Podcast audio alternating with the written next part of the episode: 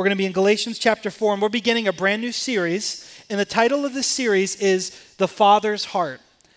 And I want to tell you about what really prompted this series of messages.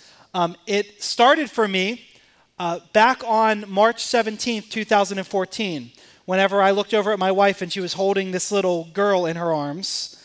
Um, and we brought and saw uh, our daughter, Liliana Rose Moranti, come into the world.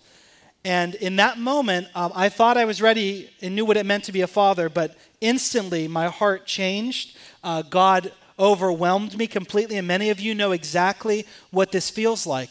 In the weeks and months after that, I felt as in my personal time with the Lord that as I was reflecting on what it meant to be a father, I was learning a lot of lessons about what it meant for God to be my heavenly father. Um, and so as I looked to the Lord and was praying and seeking Him, I just continued to feel like the Lord was just teaching me these lessons and allowing me to understand the depths of His love as my Heavenly Father. And this prompted me to really begin to pray about this as a series of messages to share um, what it means for us to understand the Father's heart. Because we may think we understand God as our Heavenly Father, but I believe He wants to teach us something from His Word about what that really means. And so I pray that God will take you on this journey. For some of you, you know what it means to be a parent. You have been blessed with that opportunity. Others of you, you have played that significant role in someone else's life, and God has blessed you and them. But I think we can realize what it feels like, uh, the parents in the room and those that have played that significant role, to have hopes and dreams for your children and for those that you're investing your life in. Long before they ever show up on planet Earth, you already see and pray for their future and their spouse and the, the, the, ministry that God would have for them and the calling He has on their life. And for some of you, as a child just coming into the world and you have a small child, an infant, you think about the future plans and purposes that God might have for them. And you can become so excited as they cross over every one of those thresholds that are significant. Whenever they learn to talk and they learn to walk and they begin to go to school and you just see them moving on in life. And what an amazing sense of joy you can feel. For some of you, whenever you see them receive some special honor, and you're just so full of gratitude. Why? Not just because they're your child, but because they've accomplished something, and that's been your prayer and your desire. Hopes and dreams are so important because you're instilling that inside of your family, inside of your children. And then when your children grow up, you know what they develop? Hopes and dreams and desires of their own that they would walk in. And nothing brings you more joy than to see them walking in a way that is pleasing. However, the opposite is true as well. As we have those that will walk in a different way, and how much it breaks your heart whenever they don't fulfill their purpose in this life, whenever they make decisions that hurt themselves and hurt those around them and those that love them. And then, not to mention, the millions around this world that don't know anything of hopes and dreams because they never had someone in their life that had a hope and dream for them. And those are those that we would call orphans, those that do not have parents. And do you know right now there are 153 million orphans in the world? One out of every 14 people is an orphan known orphans in this world. Now, the number really is much more because you go to places where they're not able to really do the right and correct counts, but overwhelming amount.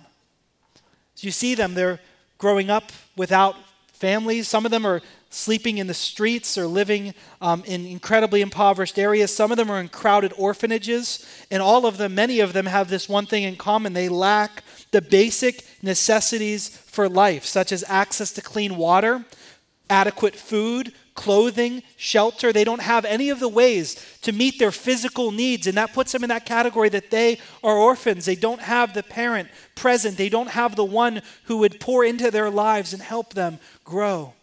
For them, it's very easy for them to live lives that will ultimately result in hopelessness and even death if someone does not intervene.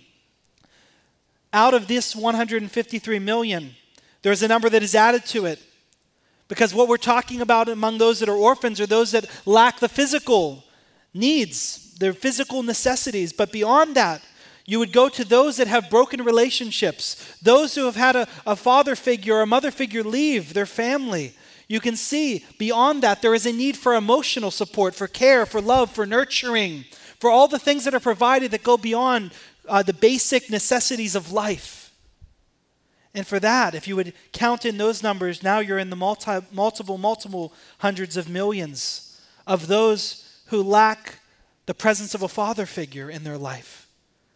We see this as something that's becoming an epidemic in society today.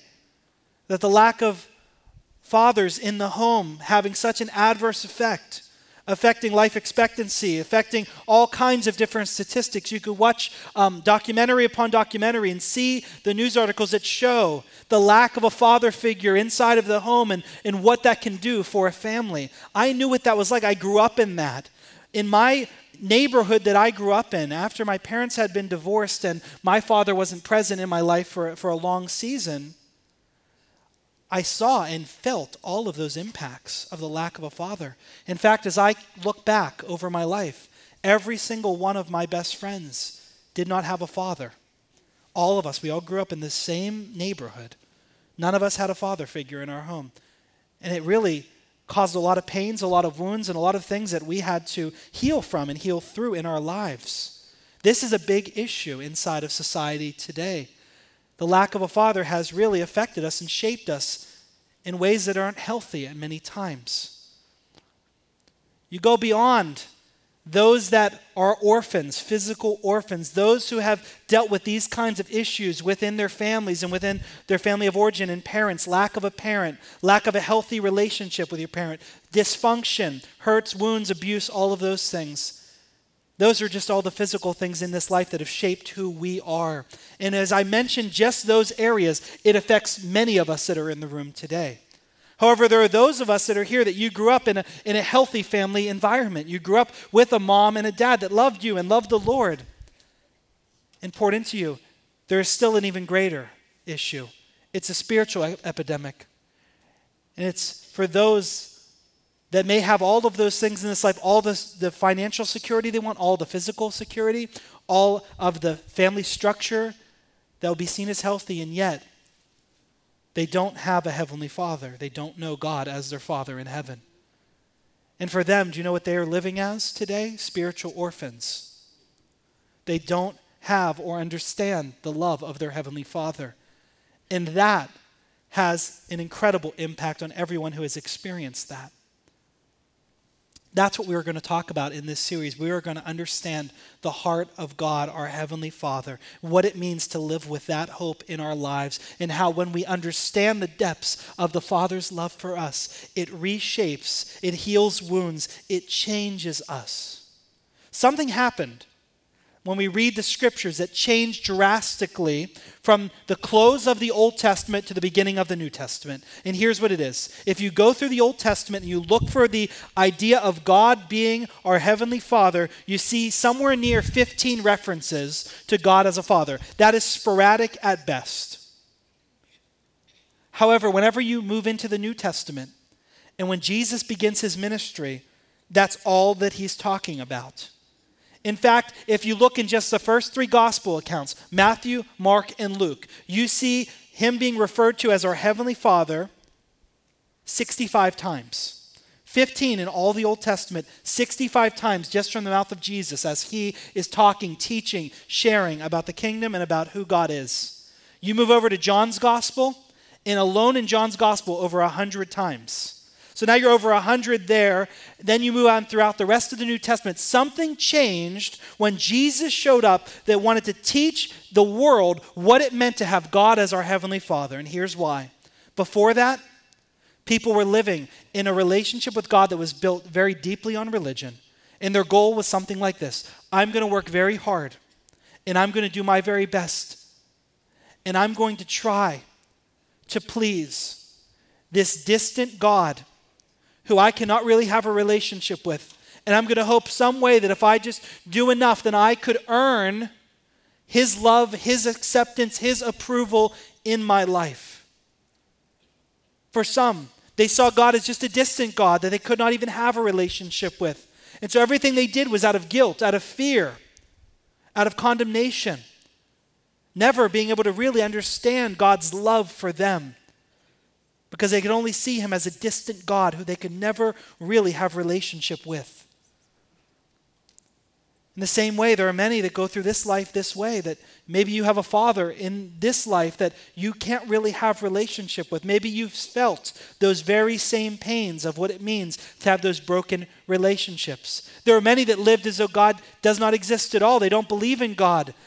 They're living absent of any heavenly father and they don't acknowledge him at all.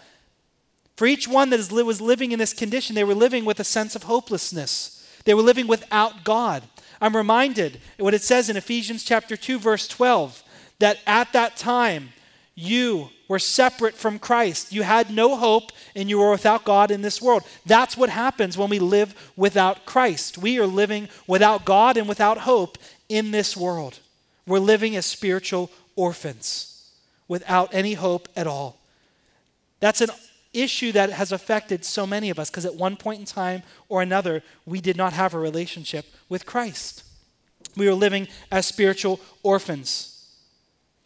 We can think about this idea that people say in culture all around us, and you'll hear it a lot, that everyone is a child of God all people are God's children and, and everyone's a child of God, all of God's children. These kinds of ideas are very prevalent in society around us. You'll see it used a lot, and you could say, yeah, that, that makes sense. However, when you look at God's word, that isn't the truth. Not all children are God's children. We are all created in God's image, we are all God's creation, but not all God's children. To become a child of God, is an honor and an opportunity. It is literally called a right in John's gospel. And that doesn't happen by just simply being born, it can only happen by being born again. It says in John chapter 1, starting in verse 12, it said, Whoever received him, received Jesus, to them he gave the right to become the children of God, even to those who believe in his name, who were born not of blood or of the will of the flesh or of the will of man, but the will of God. That's who becomes a child of God. So to become a child of God literally means that Jesus is your Lord and your Savior, and because of that, you become a part of God's family. This is what it's talking about in God's Word. When we get to Galatians chapter 4, Paul is reminding them of what life without Jesus was like. He's reminding them of what it was like to be orphans, spiritual orphans without a heavenly father, without that access to that kind of relationship in their lives. Look what it says in Galatians chapter 4 verse 3. It says, "So also we, while we were children, were held in bondage under the elemental things of the world. But when the fullness of time came, God sent forth his son, born of a woman, born under the law, so that he might redeem those who were under the law, that we might receive adoption as sons. Would you bow your heads with me right now? I just feel led to pray over this word right now. Lord Jesus, would you come right now? And we pray that you would speak through any wall that has been put up in anyone's heart. Lord, I sense so strongly that you want to allow this word to rest and you have it for someone today, and I just pray that nothing would get in the way of that, nothing would distract from it.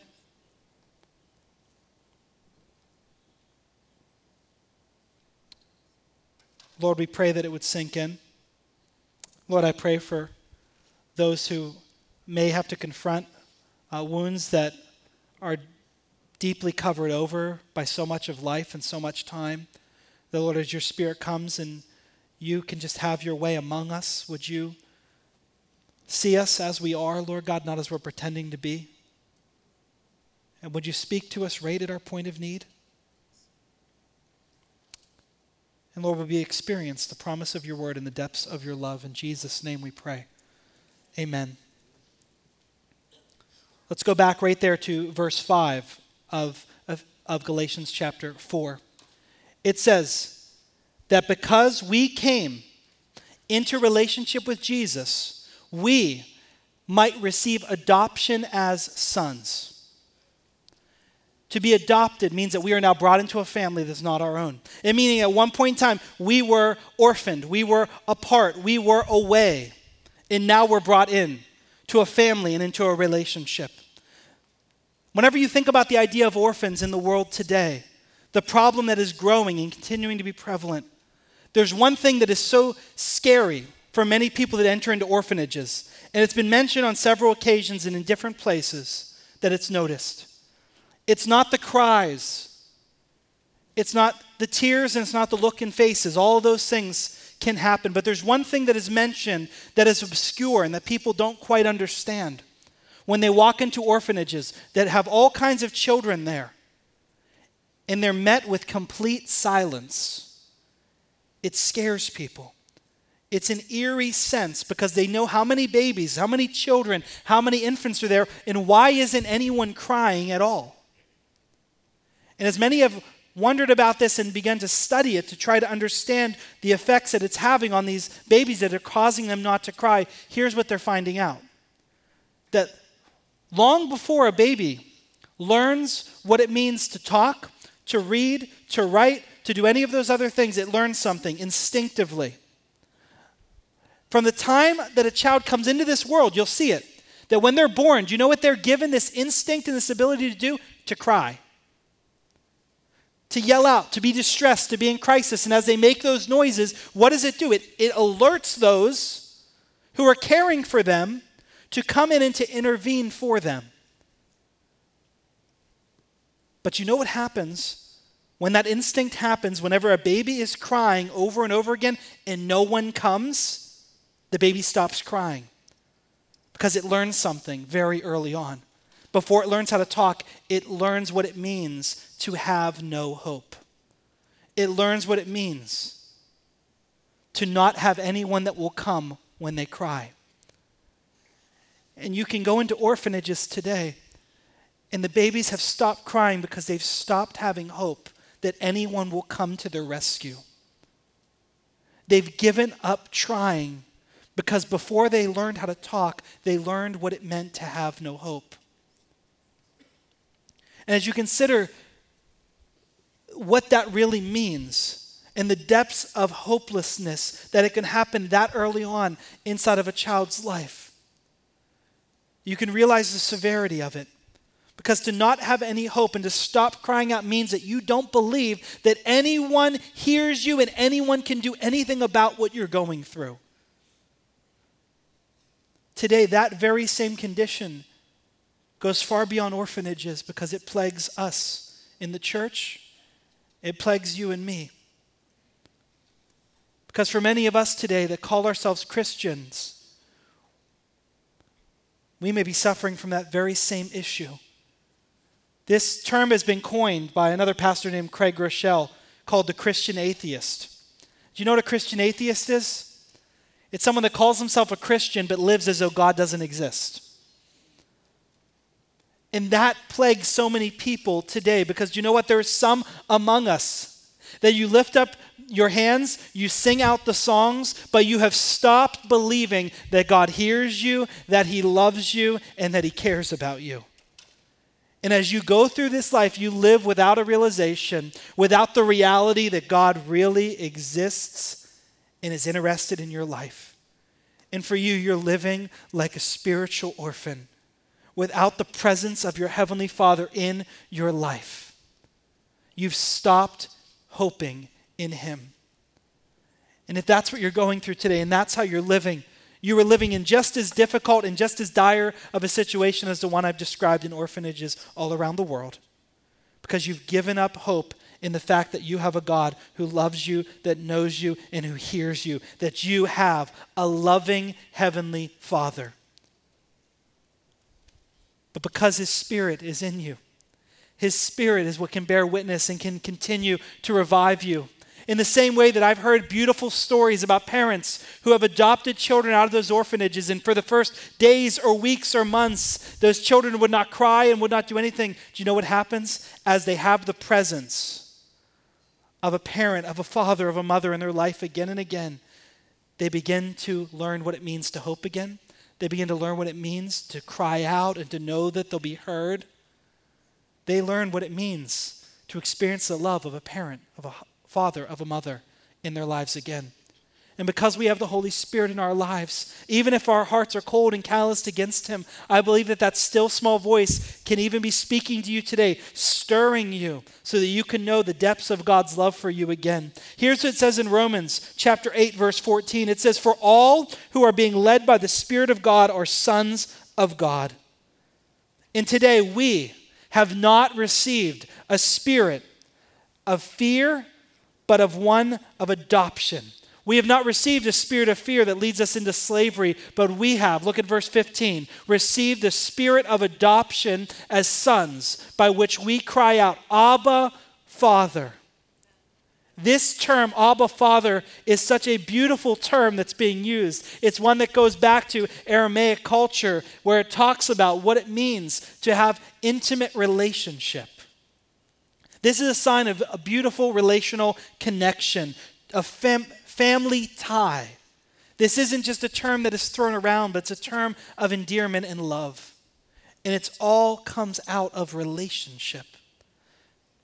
What the word says is today, because we have the Spirit of God in us, we haven't received a spirit of slavery and of death and of sin in this world. We've received the spirit of adoption that we can now cry out, Abba, Father.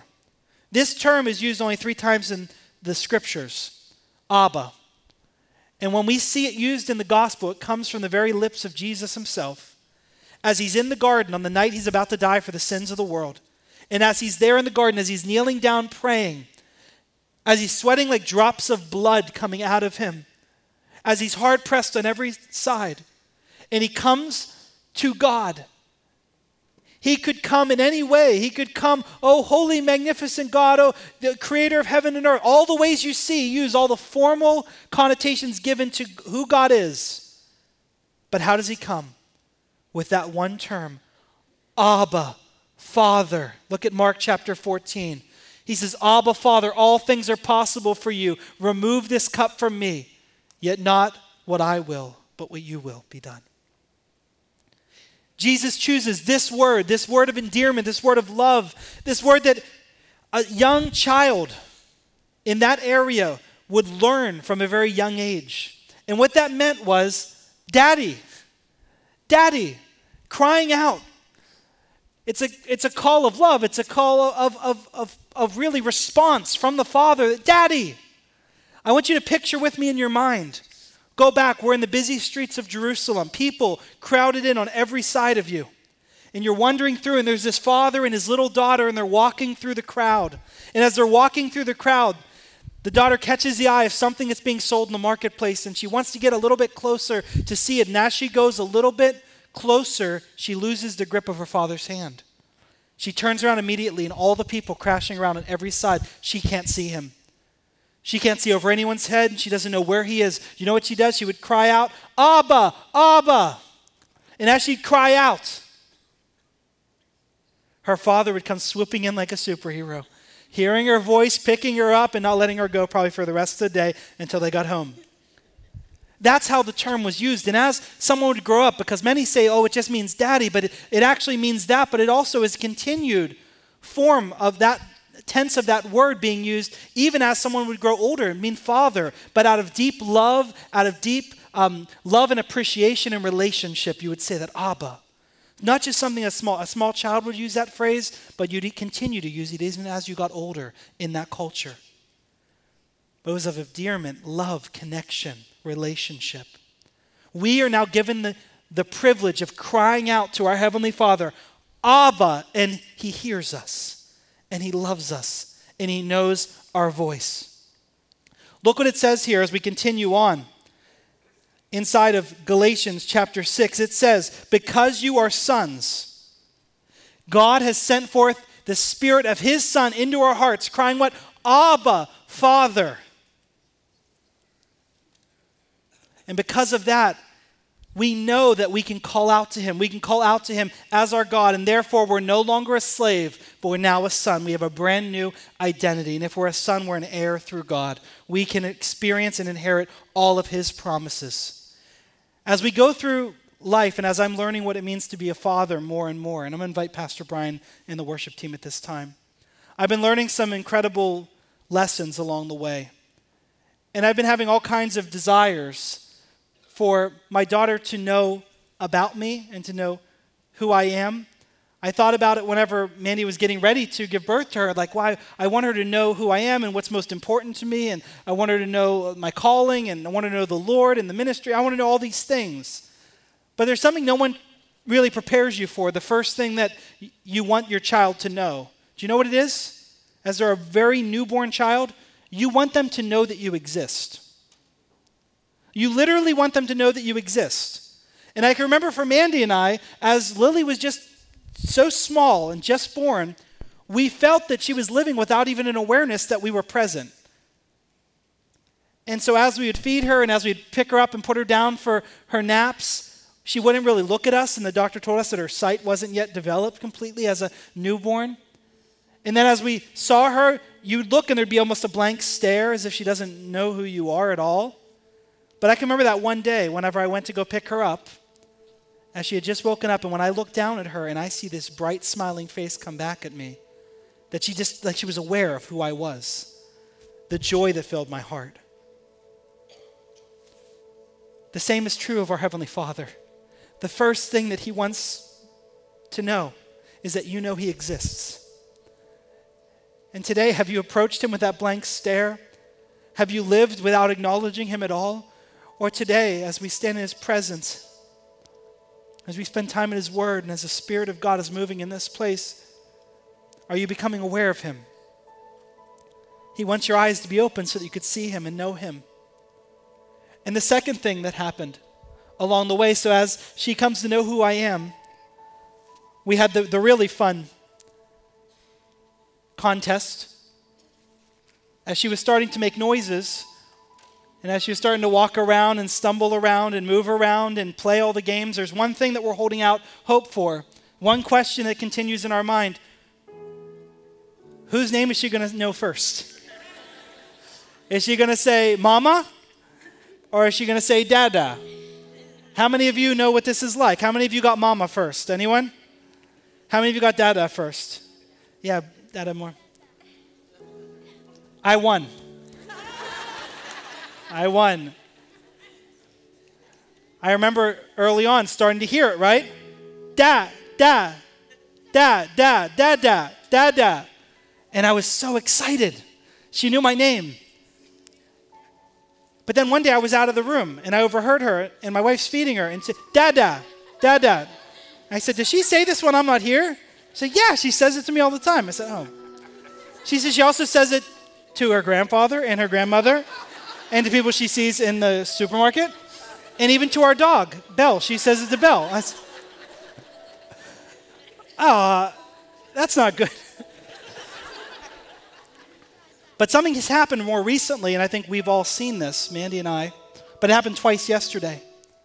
Is that I was far away from her, and I heard a different inflection in her voice